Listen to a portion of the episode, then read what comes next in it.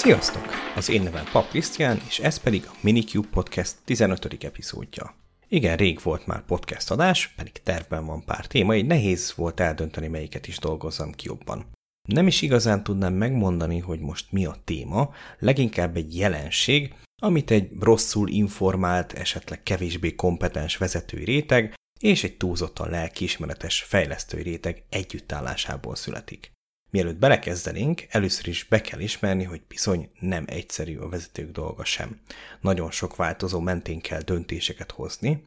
Nyilván az információ segíti a döntéshozást, de minél tovább gyűjtjük az információt, hogy meghozzuk azt a döntést, annál nagyobb az esélye, hogy ha bár egy hibátlan döntést hoztunk meg, elkéstünk vele. Így meg kell találni azt a pontot, amikor épp elég információnk van, hogy egy elég jó döntést hozzunk. Na és honnan jön az információ? Hát bizony legtöbbször alulról, beosztottaktól, kimutatásokból. Ha hamis információt kapunk, akkor azok alapján fogunk döntéseket hozni, ami bizony nem lesz jó. Ezért fontos az információnak a tiszta áramlása felfelé. Persze sokan mondják majd, hogy vannak olyan toxikus vezetők, akik a rossz híreket nem akarják meghallani, velük most nem fogunk külön foglalkozni, ez egy külön epizód is lehetne. Na de milyen információval szolgálunk mi itt a tápláléklánc legalján? A Scrum és egyéb agilis metodológiák idejében leginkább becslésekkel. Ez lesz az az információ, ami felfelé elindul, és ha már mi az elején elrontjuk, akkor bizony gondot okozhat. Az, hogy kinek, az attól függ, milyen típusú emberek dolgoznak épp a feladaton. Képzeljük el, hogy egy egy feladatot elszámoltunk, amire a product oldal azt mondta, hogy roppant fontos, ki kéne kerüljön a következő keddi release-ben. Sajnos nem túlbecsültük, hanem alulbecsültük azt, emiatt tegyük fel, hogy egy teljes nappal tovább tartanak megoldása. Itt két út van előttünk. Az egyik, hogy eltitkoljuk ezt a hibát, amit vétettünk, és túlórázunk. Esetleg többen tesszük azt, hogy meglegyen időben.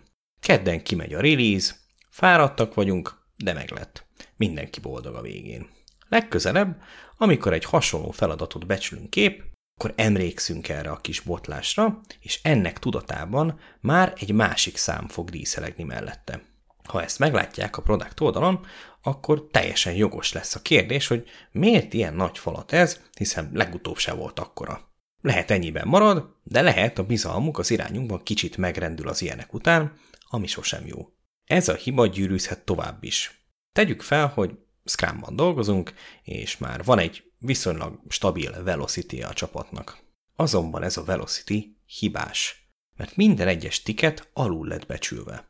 Ezért túlórázni kell a csapat tagjainak, esetleg csak egy embernek vagy egy részének. Senki sem szól erről, emiatt ezzel a Velocity-vel alakítanak ki hosszú távú, akár negyedéves vagy éves terveket is. A másik út, hogy elmondjuk, hogy ezt benéztük, nem fér bele. Esetleg próbáljuk meg darabolni, toljuk el a release-t, ha mindenképp bele akarjuk rakni, vagy valami. Nem fognak egy ilyen miatt kirúgni, hiszen inkább idejében tudja az ember a problémát. Ha túlórázunk, és még úgyse sikerül megoldani, azzal se fogunk nyerni, ha a release napján derül ki, hogy ja, ezt nem sikerült belerakni. Minél hamarabb tudják, hogy valami nem megy, annál jobban tudnak alakítani a dolgokon. Például elhalasztják a marketing kampányt, vagy hasonlók. Persze az is lehet, hogy nem a mi hibánkból kell ilyesmit csinálni. Hiányzó követelmények, alul teljesítő csapattagok, csapatok közötti függőségek, stb. Nagyon sok tényező hathat ki a csapat teljesítményére.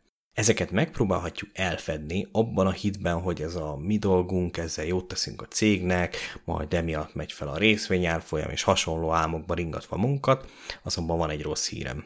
Ezzel csak magunknak fogunk ártani, és ha rövid távon a cégnek jót is teszünk, hosszú távon mindenképpen ártalmas.